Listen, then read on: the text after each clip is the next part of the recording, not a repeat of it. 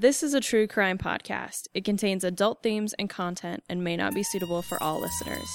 Listener discretion is advised.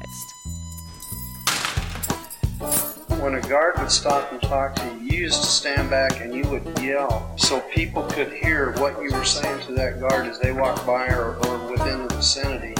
But he knew what a convict was going to do before they thought of it themselves, themselves. He just been around that long, and uh, he was tough. They'd find uh, Sparky in about every conceivable place you could imagine, which we would, of course, dump. They'd wait until everybody was locked up, then he would open his door and run down to cell one and get a bugler can full of Sparky and take it back to his cells. She had a kind of a hypnotic power. There were a great many wild cats around the penitentiary, and most people couldn't get near them. But she would stand in the doorway of the cell house and say, kitty, kitty, kitty, and those cats would go to her. Welcome back, folks, to a very special Stool Pigeon Saturday episode. Another fantastic gunfight, gunslingers, Wild West stories from Samuel Anderson, our very own here. We're in the studio. My name's Anthony. I'm here with Skye. Hi, uh, I'm here. It's always, I feel like every time I'm here, I'm always like, guess what, guys? I'm here. And then I leave again. So I'm here for now. I'm happy to be here. I'm excited that all three of us in the trench together because we don't really get to very often. Anthony being so busy, I'm off doing the insane things that I'm doing, and Sam just ever steady. So he is going on furlough soon. So soon enough, there will be none of us in the studio. It's true. It's true. The studio will wait patiently for our return. It's true. We've been doing this under here for four years. So, so far, Has it been four years? I think so, right? Yeah, I'm about to start my fifth year of my program, and we started it Yeah, the July, July, before I left. 2019. That's nuts. That's crazy. Need to have an anniversary birthday I party. know we really Yeah. do. For our upcoming fourth year anniversary, I think you've got a heck of a story to tell us. Yeah, the, this story may not have too much to do with the prison, but it has a lot about Idaho and Idaho law, order, and justice. It's a story of a lot of ethical questions. And we, right. we love Idaho, so That's right. Gunfights are so fascinating. I Mm. love Yeah. this. I hope that, you know, the, your stories turn into like a film someday. Like And so common in Idaho. it really is the Old West, like the Wild West. Let's hear about Let's some gunfights. In 1883, Sheriff Fury had one of the fastest rides of his life. On June 10th, a telegram informed him of three horse thieves who'd escaped out of Montana and into Idaho. The men were led by none other than Six Shooter Jack, a man legendary for his skills with a gun. This forced the new sheriff, inexperienced with handling outlaws as notorious as Jack, to deputize General E. E. Cunningham. The general, a Civil War veteran, boosted a controversial reputation. Regardless of this, the sheriff needed his help. Together, Sheriff Fury, General Cunningham, and their posse of men rode as fast as their horses could carry them, hoping it was not already too late to catch Six Shooter Jack. His name is Sheriff Fury. Let's go. You're absolutely right. These names I love them. sound sound old western. Again, that's something that if you put in a movie script, they'd be like, you have to change his name. Like, it's too obvious. Yeah. I love that. I hope your horses are fast, but your guns are faster, because this is going to be a long ride if we're going to make it to the gunfight at Grave Creek by midnight. pew pew. I like it. Elizabeth Loeb gave birth to a baby boy on November 14, 1849, in the city of Blue, Missouri. Manson and Elizabeth Loeb named their baby William, but throughout his life he used a variation of names, including John, Manson, Trover, and of course his most recognizable alias, Jack. The Daily Arkansas Gazette, as well as other Eastern newspapers, had their own name for six shooter Jack, whom they called the quote, the notorious Idaho outlaw. What distinguished Jack from others who headed out west in the pursuit of gold he wore on his hips. No, it was not the two Colts that he holstered on his sides that set him apart, it was how he used them. One common claim locals made about Jack is if two ace playing cards were thrown into the air, Jack with a gun in either hand could shoot the aces out of each card. One of our incredible volunteers, Brian Zimmerman, and I spent a lot of time talking about whether or not this gun feat would be possible. I think we're both pretty skeptical, but like many tall tales, tales of the West, this might not be found on Hard Truth, but rather acts more as an allegory to express his talent. Okay, this takes me back. Sorry. When I used to do magic tricks. I used to Outing have a yourself trick. as a nerd. I love this. Uh, yeah, I know. It, it was always for kids. I'd be like finger guns, you know. They'd pull a card. I always happened to be like an ace of spades, and then I was able to shoot the card up in the air, and I would tell them to act like they were shooting it, and then it would come down, and and it would have a hole through it, and there would be like scorch marks all around it and stuff. Brought me That's back. cute. That's like, super cute. Did the yeah. kids love it? cool. Oh my gosh! I bet they would. Oh my gosh! And I'd let them have it, and Yeah. I'd be like, "Wow, be careful with those things. You know, uh, holster those things." I love and- that. That's Yeah, so oh, fun. man. Anthony's got a little bit of six shooter jack. I was going to say, so in other words, Anthony is a six shooter Jack. No, it, the kids were. The kids I- were, right, right, I was just, you know, the one throwing the cars up in the air. You know. Jack's skills first became widely recognized during his prospecting days in Butte, Montana. The newspaper The Butte Miner explained the nickname, saying, quote, His proper name was John Loeb. He was an expert marksman with a revolver and took special delight in showing his brother workmen what he could do with the two weapons he always kept on hand. Because of his reputation with a gun, the Butte sheriff hired Jack as a night watchman in 1879, a job that quickly proved to be more dangerous than expected. On February 16th, a fight broke out between two men named McGregor and Ryan at Silver Bow Saloon. As these two men began a violent brawl, a crowd of onlookers surrounded them, jeering, chanting, and urging the men on. Ryan pulled out a knife, ready to finish the fight and finish McGregor permanently. This sent one of the patrons of the saloon scrambling into the streets, searching for the sheriff, an individual he was unable to find. But he did find the night watchman. The patron recognized the night watchman as Jack and begged him to step in before someone got killed. After being informed of the situation, Jack entered the bar, pushed through the crowd, and stepped between the two men. Jack grabbed Ryan's hand, holding the knife, and twisted it, forcing the aggressor to drop the weapon. Jack informed him. You are my prisoner. Ryan yelled back. You are a son of a bitch if you think I am. The crowd suddenly became outraged at this sudden turn of events. Chris Nisler, the proprietor, told Jack. No, you can't arrest a man in my house. With the help of eight other men, Nisler began to attack Jack. Drunken fists began to rain down on Jack. Nisler alone punched the night watchman four or five times in the face. Visibly bleeding, Jack remained calm and put a hand on his gun and warned. Gentlemen, stand back, or some of you will get hurt. Most of the attacking men leapt back, knowing his reputation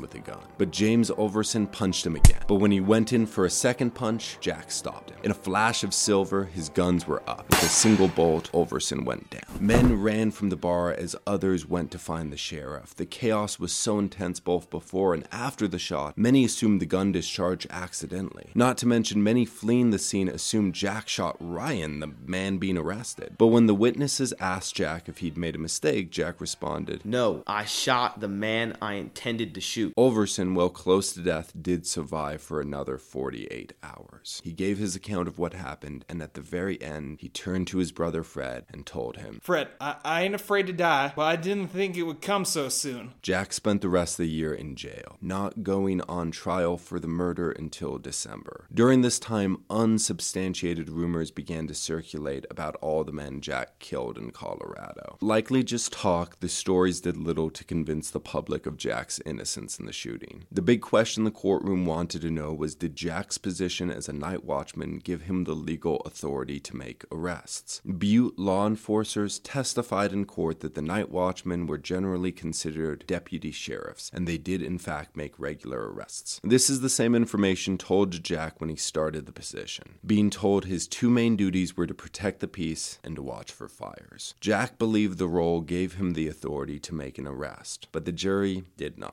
On December 9th, the jury convicted Jack under the name Manson T. Loeb guilty of manslaughter. His reputation as a stone cold gunslinger did more to convince the jury than the actual witnesses who testified at the trial. The judge sentenced him to seven years at the Montana Territorial Prison. Deer Lodge, great place. Let's talk about our friends over at Deer Lodge. There are only four remaining territorial penitentiaries, and that, of course, is Deer Lodge, Montana, Laramie, Wyoming, Yuma, Arizona, and, of course, Boise, Idaho. Each of these locations have histories that parallel one another almost exactly in many details and diverge dramatically in others. They all represent the early forms of frontier justice, while at the same time showing how much variation exists existed between these territories. Just the other week, I received the opportunity to visit Deer Lodge. Unlike the Idaho Penitentiary, which is composed of many separate buildings, the facility operated almost entirely under one roof. While very few structures remain of their territorial days, there is an impressive amount of preservation of how it looked during its closure in 1979,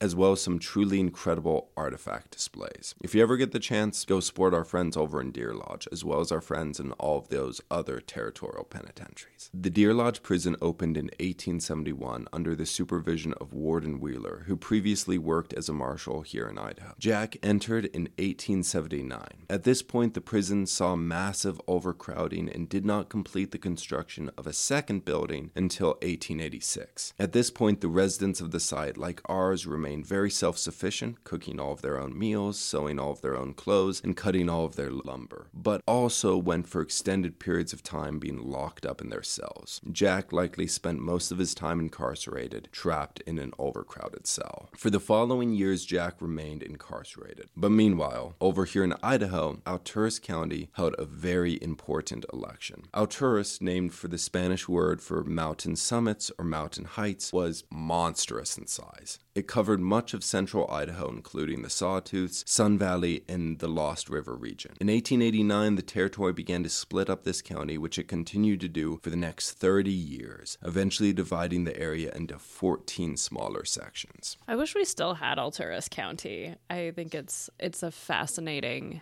like little piece of our history. I just was running down Harrison the other day and one of the streets is Alturas and I was like, it's a very important word. It's really fascinating. And interestingly enough, there is still an Alturas elementary school because we gave them a tour a couple Mm. weeks ago. Where are they at? I believe it's actually in Hailey. Oh, okay. Yep. I know that area pretty well. Yeah. It's a good it's a good little spot. I love Hailey. I love Sun Valley. I know. So it's so fun. beautiful. Ah. Like I said, one day I really do want to give like a standalone on my research I did out there because yeah. it's so interesting. I would I'm love a stool I'm pigeon obsessed about your your research. Listen, that would be I'm, so cool. I'm totally willing. I'll only talk about the Sun Valley stuff, even though I have other stuff because California. No one cares about California in this state. Who? Callaway? Calahoo? No. That I've never heard of them before. no, that sounds great. I yeah, love of course.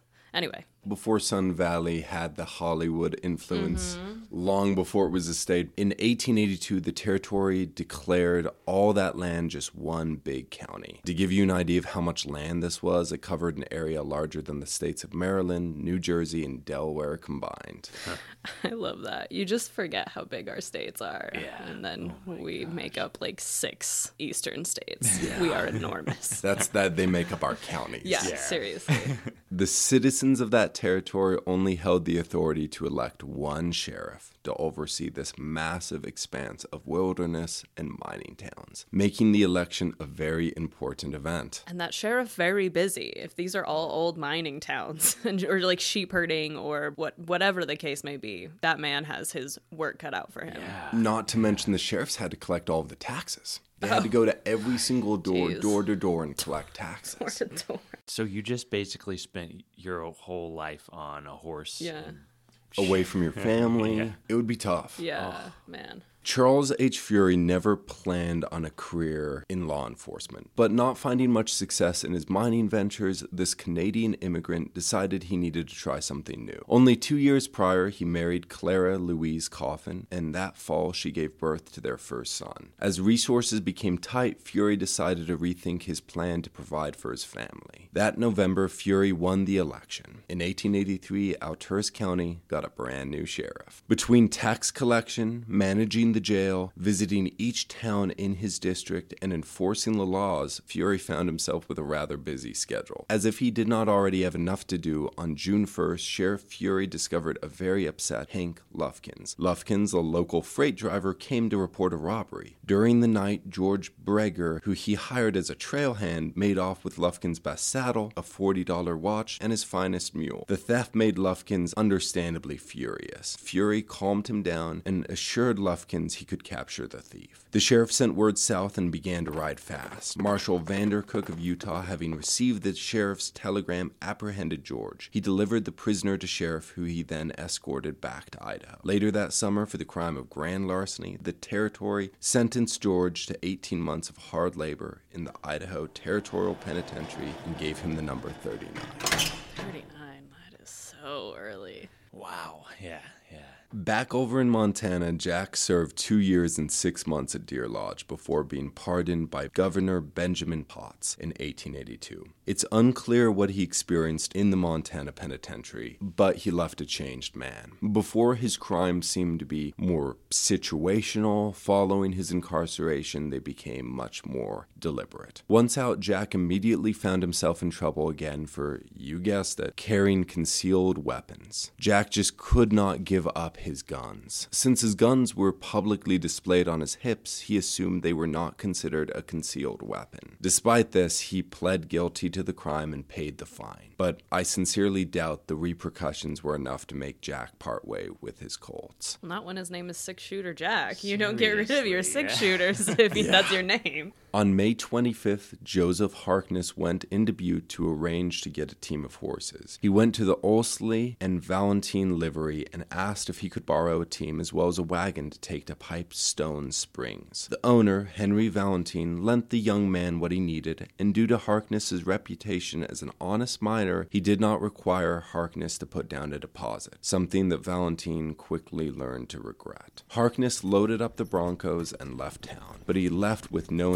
intentions of heading to Pipestone Spring. Just outside of town, Harkness found Chase Warfield and Six Shooter Jack. Together, the three horse thieves made a quick pace and left nothing but a cloud of dust in their wake. Valentine waited patiently for his stock, but when the return date came and went, the stable owner became nervous. The rough mountain trails in the area were full of wild animals and road agents. This young man might be hurt. Valentine began to ask around town, but after learning Harkness settled up with all of his affairs and left with his bedroll, the reality of what was actually happening began to set in. Immediately, Valentine contacted the sheriff, and together they tried to retrace the men's steps, finding that the men passed through Silver Bow Junction connection then made their way south to Idaho. The rustlers, with an entire week's head start, made it anybody's guess where they went after crossing the border. Valentine sent a telegram to Sheriff Fury in Idaho and explained the situation. The vastness of the Idaho wilderness and Alturas County made this a difficult task. Men hiding and on the run could be a needle in a haystack if they played it smart. But in an era of few major roads, Fury knew the men most likely needed a pass through a few specific spots. Based on the direction the desperados were coming, Fury felt confident that they were going to pass through Challis, Idaho. Valentine, already in hot pursuit, finished his almost 200 mile trek and arrived at Challis before the sheriff. Their suspicions were correct. The men, in fact, did pass through the city, but moving faster than the authorities, they were now gone. However, it was not all bad luck. Valentine did discover some of the horses and wagons which a local man purchased from the strangers. Valentine wired Fury and informed him the group now headed towards Willow Creek, saying, quote, Look out for Six Shooter Jack and Chase Warfield. They passed here Friday on the road to Arco, horseback, riding chestnut and bay horses, carrying large rolls of blankets behind their saddles. He finished the telegram by reminding the sheriff, quote, Six Shooter Jack carries two six shooters. Do your best to catch them. Now, you might have noticed there is someone missing from that telegram. That's Joseph Harkness. Harkness apparently separated from the other men after they sold the horses going in the opposite direction. Now, you might think apprehending two fugitives might be easier than three, but the authorities possessed no such luck. Reports quickly came in that Six Shooter Jack and Warfield joined up with a gang of outlaws who waited in Idaho for them. Remember, it is June. Fury, at the age of 38, has been sheriff for just over five months, during which time he's made arrests and tracked down a few criminals, but nothing like this. This new, inexperienced sheriff has never gone after anyone as dangerous or as skilled with a gun as Six Shooter Jack, let alone an entire gang of outlaws. If they are able to catch these men, and right now that is a big if, they will have a difficult and dangerous job of actually arresting the members of the gang. Fury needed help. He needed a man he could trust. A man not only quick with a gun, but one who could keep his head during a shootout. For Sheriff Fury, one man easily came to mind. And with that, we come to the final key player in this story today. Ebenezer Eskin Cunningham had a complicated past. Few men that I've ever researched have been both so beloved and so hated. Born in 1839, he enlisted in the Union Army at the age of 22 and fought as a first lieutenant in the 2nd Regiment of the Nebraska Cavalry. Cunningham saw a lot of action during his years of service to our country, but did not do so as a general during the war. The title became attributed to him many years later. After the Civil War, Cunningham worked as a geological surveyor and as an active member of the Republican Party. This caused him to be involved in a political scandal in 72. The jury found him innocent of corruption, but the controversy damaged his reputation. His work as a geological surveyor for the U.S. government caused Cunningham to travel much of the West and be away from his wife, Millie Hitchcock, and their two sons for long periods of time. During these travels, Cunningham met Isadora F. Rockwell, and the two began an affair. Cunningham eventually abandoned his wife and children and moved to Deadwood, South Dakota with Isadora. I think all the time, even just watching my old movies, that because we are so able to contact people in the most immediate way, the concept that you would just be like, oh, he's off doing work, don't know when I'll see him next, I may hear from him in a couple weeks when he writes me a letter, is unfathomable. And then to have him start an affair and did he did he go back to his family and be like, I'm leaving, or did he just never come back? I don't know. That's so interesting. His wife knew about it. The town he came from mm. knew about it. So at very least, he must have sent a letter. She's she's the meme staring out the window. When will my husband return from war? And he has abandoned them. Oh man.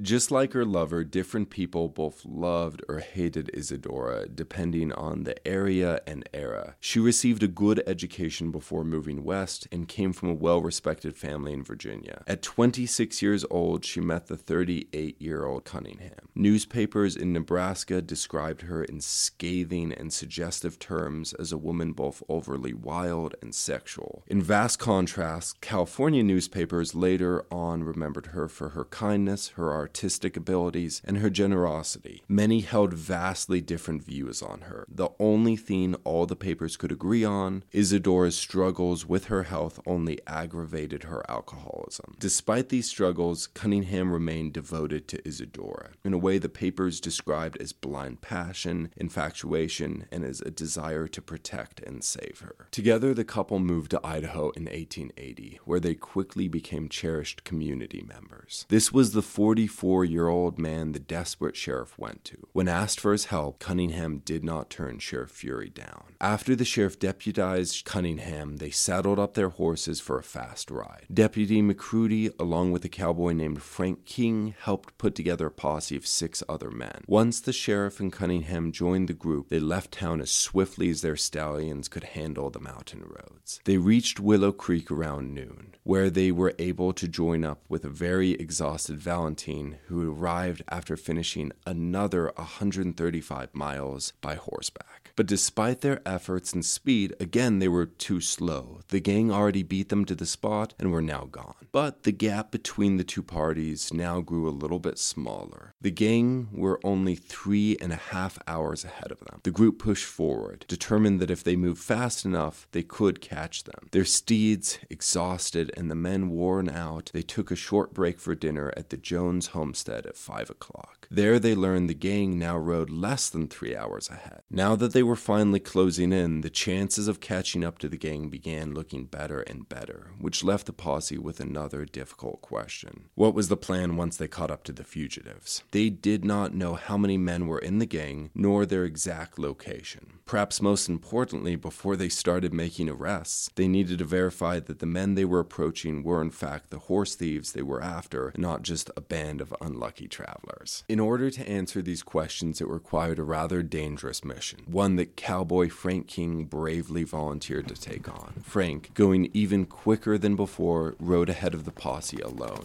and within six miles, he finally caught up to the outlaws. Slowing the stride of his horse and calming his demeanor as much as possible, Frank rode up to the men and engaged them in some casual conversation. The men were friendly enough, and if the gang carried any suspicions of Frank's motives, they did not show it. Frank had never met Six Shooter Jack or Warfield, but based on Valentine's descriptions, Jack did in fact lead the group, with Warfield close behind. But the brands of the stolen horses acted as the most tangible evidence Frank gathered. Making some excuse, he turned around and left the gang. After rejoining the group, Frank reported back what he discovered. The fugitives traveled ahead of them only a few miles away. Frank also warned them that they were all armed to the teeth. The seven men ahead of them were packing a lot of firepower. Wait, sorry, I just want to make sure I understand. So Frank basically infiltrated, like he was a spy.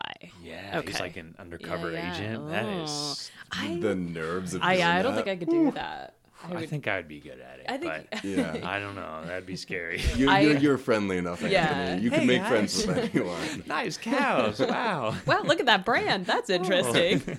Together, the posse voted for Cunningham to lead the arrest. Cunningham did not want any bloodshed from either side, so after some discussion, they agreed upon the following strategy. They would leave their horses behind. On foot, they needed to make their way to the robbers' camp. After surrounding them and waiting for the sun to rise, Cunningham would step forward and place the men under arrest. If they met him with any resistance, the gang would find nine guns surrounding them on all sides. The group, with a mixture of nervousness and excitement, went forward with the plan. With only the pale moonlight to guide their way, Cunningham, Fury, McCrudy, and the rest of the men made their way through the woods and sagebrush. As if in an ominous foreshadowing, they spotted the outlaws' fire down the hill next to Grave Creek. The men, moving like wraiths through the trees, made their way down the hill and created a perimeter. As carefully and as patiently as they could, they began to creep forward. By midnight, they were in position and ready to wait there for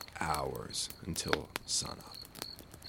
The fire had burned down, and now its orange glow flickered very faintly. The only sounds in the entire valley came from the occasional crackle from its embers and the burbling of the creek. Most of the gang slept soundly. Six shooter Jack and Warfield, however, were awake, quietly conversing with one another. Had one of them heard the approach of the posse?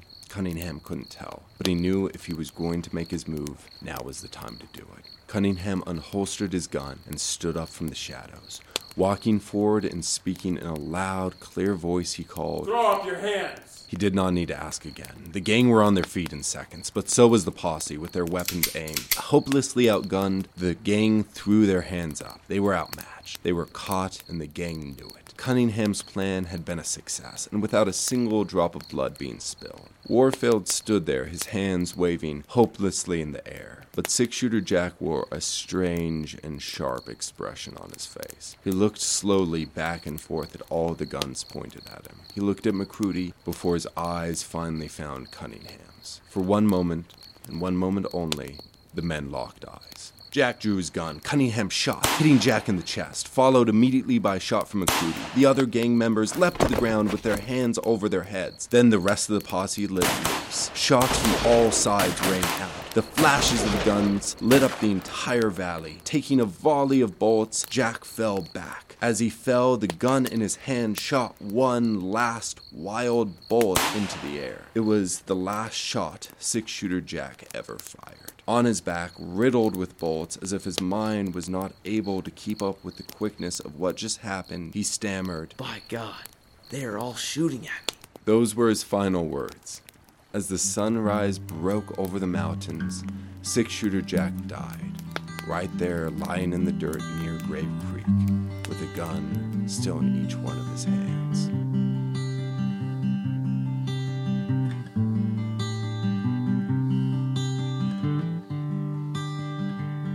Could you actually tell me what movie this plot is from? Because this sounds like an old western. Totally, I could- like yeah. I could totally envision that being filmed and the way it looks, and yeah, that's crazy. Can you understand why, when I read these newspapers, I was like, this needs to be an episode? Yeah, totally. Absolutely. Wow. So he he only killed one person in his life. To what I understand, the historical documents suggest he only killed one person. And in a very self defense situation, there was a lot of rumors about other people he killed, and I dug and dug and dug under all of his aliases in the areas where supposedly those murders happened. Couldn't find any of those. With our Samuel Ridgway story, we saw something very similar. John Lee, who committed a murder in the same area after he committed the murder, everyone said, oh, this is the sixth person he killed. Could not find anything to actually support that. So it's mostly like dangerous reputation Yeah. proceeds. Yeah. I was gonna say, but you don't get the nickname six shooter unless you at least are causing mayhem. It's- kind of, yeah. yeah. like you said, the reputation of like, oh, six shooter Jackson in town. But I'm thinking about. Have you watched those like s- marksman shows? Those those crazy gunslinging mark. Oh my gosh,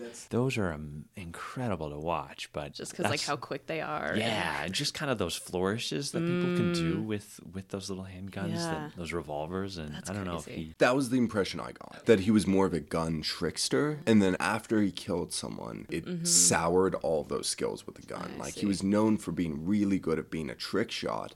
And then all of a sudden he killed someone. Yeah, and I'm sure he was disappointed in that. Like, if he was just a trickster and, you know, pressed everyone, I'm sure that, you know, using those guns, which had always kind of developed your reputation, to now tarnish it, I'm sure was very frustrating and upsetting. It would be the same as any passion that you have and you, you know, something accidentally goes wrong with it and now it's ruined forever, right? Like, that would be so disappointing. And so yeah, who are you gonna Yeah. be pals with? It's gonna be the gang of outcasts. And like if that was your identity yeah. so, so much so that that was your nickname like where do you go from there like 140 years later, we're talking about Yeah, him. yeah, So I true. mean, he lived up to his mm, name. Yeah. and, yeah, here we are. he made it in the newspaper Yeah, and yeah, yeah. he's got a legacy Sheriff Fury and the posse quickly moved in and handcuffed all of the men. As they did so, McCrudy began to rifle through Jack's bag. There he found another revolver, then another, then another. oh man In all, so he's what like 24 shooter at this point. It's almost like a bulletproof vest. Yeah. metal strap. in all, Jack carried six pistols in his bedroll when the posse killed him, including those on his person. It made for a total of eight guns. jeez Oh jeez louise Gosh, that's one for every day of the week. And then What's some.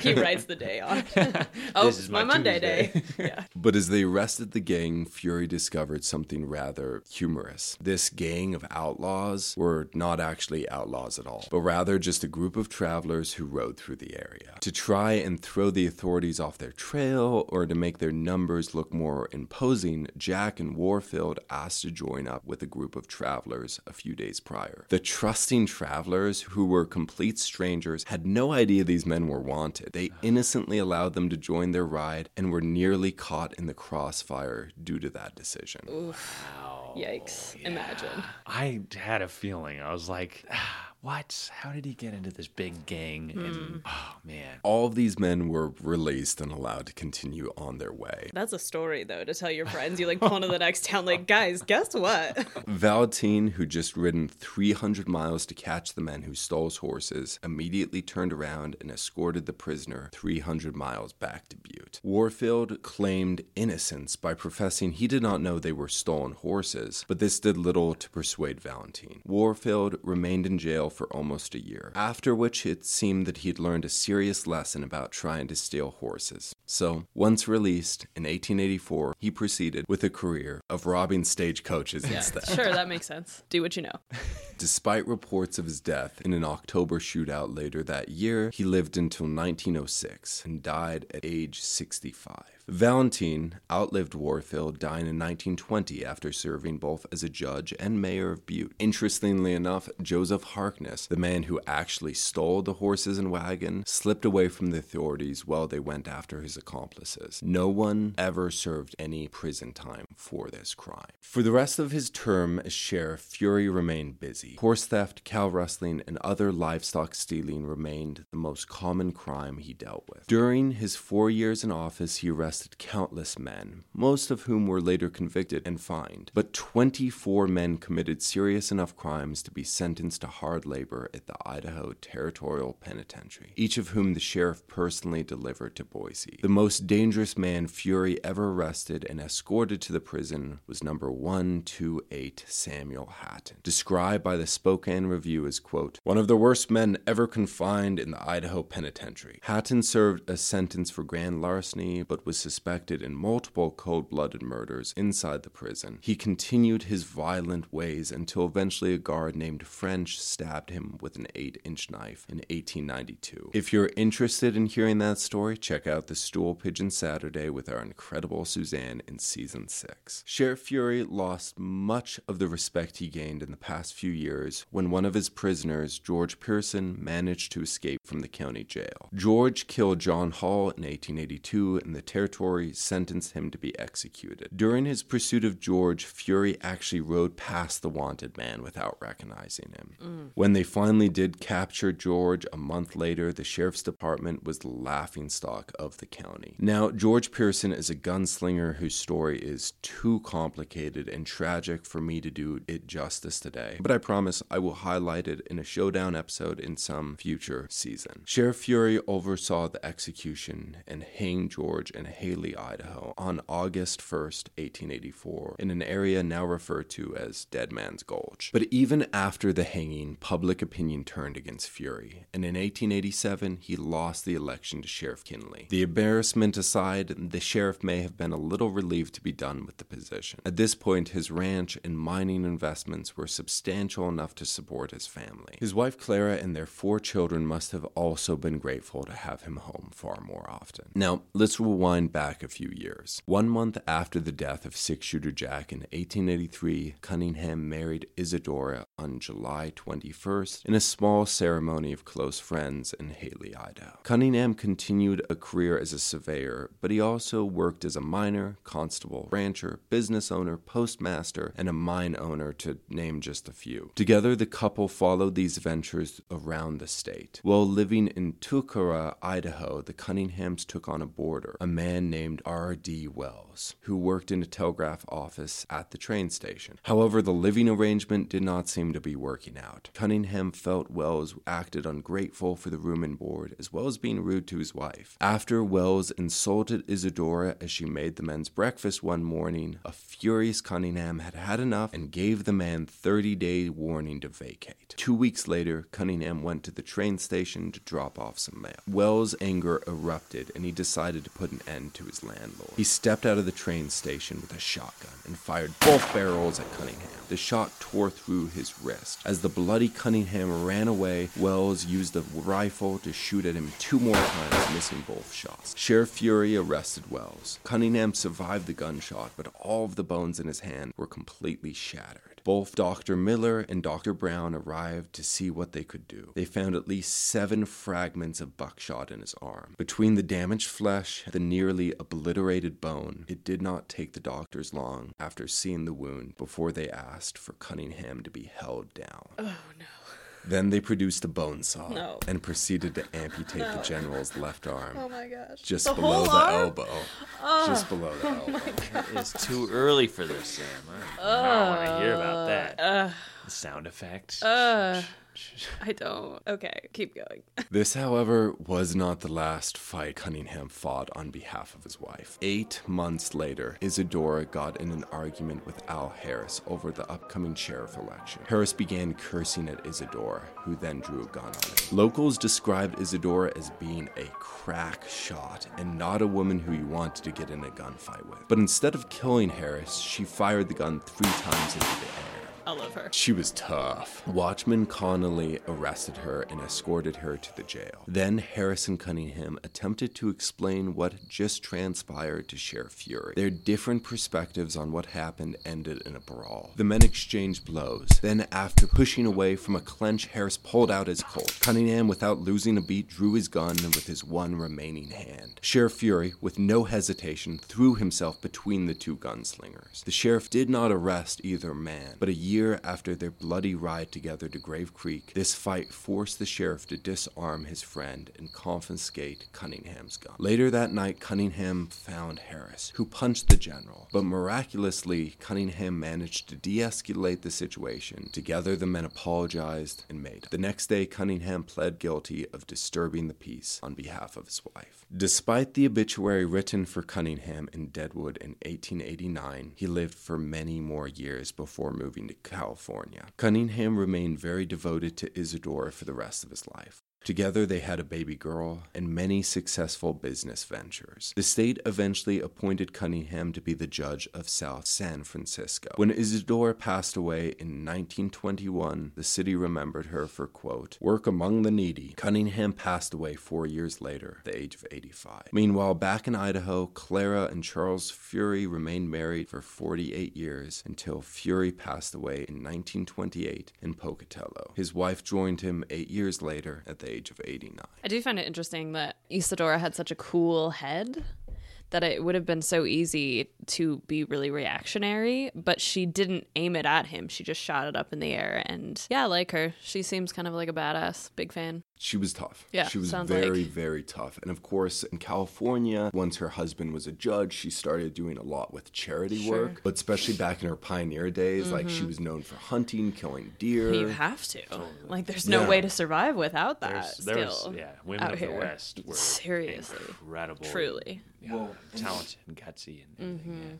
And Isadora broke a lot of stereotypes about women back in Yeah. the day. That was probably one of the reasons why she was so hated and seen as this sexual deviant mhm. and this wild woman because she mm-hmm. was going to saloons, she was mm-hmm. drinking. Though I would be interested to know how, if those gender ideas were different in the West because of the need for them to be a little sturdier and to like yes they were mostly in charge of like doing the cooking and the cleaning but you know if they were living on a farm there's simply no way you get out of mm-hmm. you know doing the work on the farm. And so I would be interested to know sorry this is like what I study but it, it is it changes so differently and it changes depending on where you are. So I would be interested to know because I'm sure she did was breaking clearly was breaking rules and it like shooting probably Yeah. was a way that she broke that gender stereotype but I want to know more about her. I like her so much. Other And- than other than that she, The she affair. led she Yeah. led her husband her future husband to leave his entire family not the biggest fan of that but uh yeah interesting Women in the West saw a lot more freedom and a lot Mm-hmm. of changing values. A lot of women went west and could have different roles, possess more property, have more land. Mm-hmm. And there were, especially as the East caught up to the West, we see kind of this step back into that more Puritan society. Mm-hmm. It was very disrespectful for a woman to be seen in a saloon. Did that mean women were never in a saloon? No, absolutely not. There were obviously sex workers, Mm-hmm. saloon girls who, who were making a profit selling drinks. There is a very interesting history there where a lot of women who did want to drink have careers as gamblers, as, as gunslingers went west. Well, you you know you hear the likes of Calamity Jane and all of those you know women, uh, Annie Oakley, those women sharpshooters who they were breaking a lot of norms, but they were doing it in a way that still retained, I think, an, an essence of femininity, and that's kind of part of why they got away with it. Is there were certain ways that they maintained that. But yeah, you're absolutely right. I mean, Wyoming was the first state to allow women the right to vote. Colorado soon followed, of course, as we know. Idaho allowed women the right to vote in 1896, which is let's see if I can do math. What 24 years before the rest of the country gave women the right to vote. A lot of it is because they were necessary out here. The West doesn't grow without the help of women, whether that's on the farm, whether that's in the typical uh, way of reproduction, whether that's in production. I really need to study more about women in the Old West because they are so integral and yet they're so ignored so often. But Isadora sounds like someone I could get behind. For fans of the show looking to learn more about gender in the West and women's place in the West, I highly recommend the following books New Women in the Old West, Wicked Women, and The Gentle Tamers. They all kind of give you different perspectives of the lives and the gender constructs that were being broken down by mm-hmm. very brave, trailblazing women who saw a lot of change in their experience out West, mm-hmm. including women like Isadora. Yeah. Yeah, I think a lot of it was out of necessity, of course, like living out here. But I mean, the people who are writing about them are journalists and people who are coming from a different class of society who are judging and trying to maintain the standard of the women that they know from their circles, their social Yeah. circles. I think that the average everyday man in the West probably didn't think as similarly, like seeing a woman in a saloon, as like a journalist or someone from that higher echelon of Yeah. education and society. I don't know. Totally. It's tough to imagine, Mhm. you know, even today. Like, you have to wonder what the journalist's perspective is on every story you read. Yeah. Yeah. What are Totally. they trying to maintain or yeah, women in the West are fascinating and and what they contributed to society that I think got lost for a really mm-hmm. long time that I think we're now, you know, really trying to bring back. Six Shooter Jack's death became not only a popular topic in the Rockies, but throughout the rest of the United States. I found that 24 different states across the country wrote over 150 articles about this quote, Idaho outlaw. Whatever reputation he held in life became legendary in his death, but the legacy of a gunslinger is often more complicated than newspaper headlines. How is Jack remembered? Most of the press saw him as a villain, with newspapers describing how his quote, worthless corpse was filled with buckshot, or Jack got his medicine. But those who actually knew him felt the media's representation of him was deeply unfair, saying, quote, As a matter of fact, there seemed to be nothing in his Montana career to warrant his reputation. Many felt that Jack's killing of Jim Ulverson as a night watchman appointed by the sheriff was justified, and done to protect himself and the other patrons of the saloon. With Jack's supposed Colorado murders completely unverified, his friends and family said Jack did not become a criminal until after the time he served in prison. Jack, of course, is not the only person described that way. The problem of individuals becoming institutionalized and or indoctrinated into harder crime is a problem that correctional facilities struggled with back then as well as something that they continue to battle against today. A perfect example of this is Robert Parker, better known as Butch Cassidy, who served in the Laramie Territorial Prison in 1894 for horse theft. Author Thom Hatch writes, quote, Butch would later remark that he was a petty criminal before entering prison, but his experience behind bars had hardened him into an outlaw. No matter who's at fault, Jack, just like Butch, left prison undeniably a changed man. Jack might be remembered as a villain to some and a friend to others, but most of all, Jack is remembered for his talent with a pistol. But in the end, not even Jack could outgun an entire posse, a fact he probably was well aware of when he drew his guns. William Lowe, better known as Six Shooter Jack, was gunned down at age 33 on the 15th of June, 1883. His mother, Elizabeth Ann Fisher, who had to watch her son's death become a national sensation, outlived him by eight years. Six Shooter Jack is buried in Hailey and remains to this day as one of the most famous gunslingers in the history of Idaho.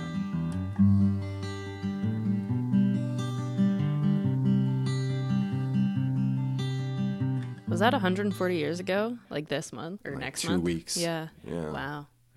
Yeah. Man, that's a long, That's a long time story. ago. Yeah, that's super interesting. And I think the reputation that he gets both before and after, and I think like you talk about how, you know, Isadora had this kind of contradicting all these things written about her. I think this gets to the heart of being a human, right? Is that I think so often when we look at prisoners, we just see the bad in them. But all of us are capable of bad, but all of us are also capable of good. And so to try to define people as one thing, which I think so often, I don't want to say newspapers were wrong or right in what they did, you know, but they had to kind of write a villain Mm-hmm. almost, you know, that they had to paint him as this like, oh, horrible villain who had all this like bloodthirst in him. And, and that might not be the case. We too often try to pigeonhole people into one thing, but we're all just complicated human beings trying our best. we talked at the beginning of the episode about Hollywood, and especially with like the spaghetti westerns, you see this very stern black and white good guy and mm-hmm. bad guy, pull guns, good guy wins, or not. But the thing that I was really drawn to about this story was how complicated and mm-hmm. human everyone is. Sheriff Fury, Cunningham, Isadora, and then of course Six Shooter Jack. They all at one point of their life were seen in very positive mm-hmm. light, and in another part of their life seen in very negative light. They were very, very complicated mm-hmm. individuals doing the best they could to make the decisions they were making in those moments they made it. Some of those decisions throughout the course of their lives got people killed. That's terrible and it's tragic, but it shows you how dangerous the West was and how quickly things could turn. But these were humans making those decisions, humans trying to do the best they could with the information they had. I think that a song, if it hasn't already been written about him, should be written about him. Yeah, So for sure. So Anthony, uh, you aren't doing enough. so why don't you? Six Foot yeah, I was gonna say, why don't you write a, a ballad for All right, us? I'll end the episode with it. nice, Yeah, Sam. Well, that super was interesting. that was fantastic. I'm curious how many folks that live there know about it. Thanks for bringing up Deer Lodge too. We're Yeah, we love to Deer Lodge. Have I love from Deer over there Lodge so on the much. Yeah. It's so interesting. Always visit our friends at our other Yes. sites. We each have something unique to offer. and all all different. Like, don't Yeah. think that you like you've seen one, you've seen them all. Like, Yeah. like um, Deer Lodge is so different than ours. Yeah. All right, everybody, do your own time. Do your own number. If you enjoyed Behind Gray Walls, please rate, review, and subscribe so others can find our podcast. If you're interested in more Old Idaho Penitentiary information and to see mugshots of the inmates featured in this episode, follow the Old Idaho Penitentiary on Instagram and Facebook. If you want to learn more about the Idaho State Historical Society and its other sites, follow ID State Historical Society on Instagram or visit history.idaho.gov. If you have a question or comment for the hosts, please email us at behindgraywalls at gmail.com. Special thanks for voice actors Logan Adams, Alex Provon, Jack Borke, Peter Fidel, and Jerry Broad.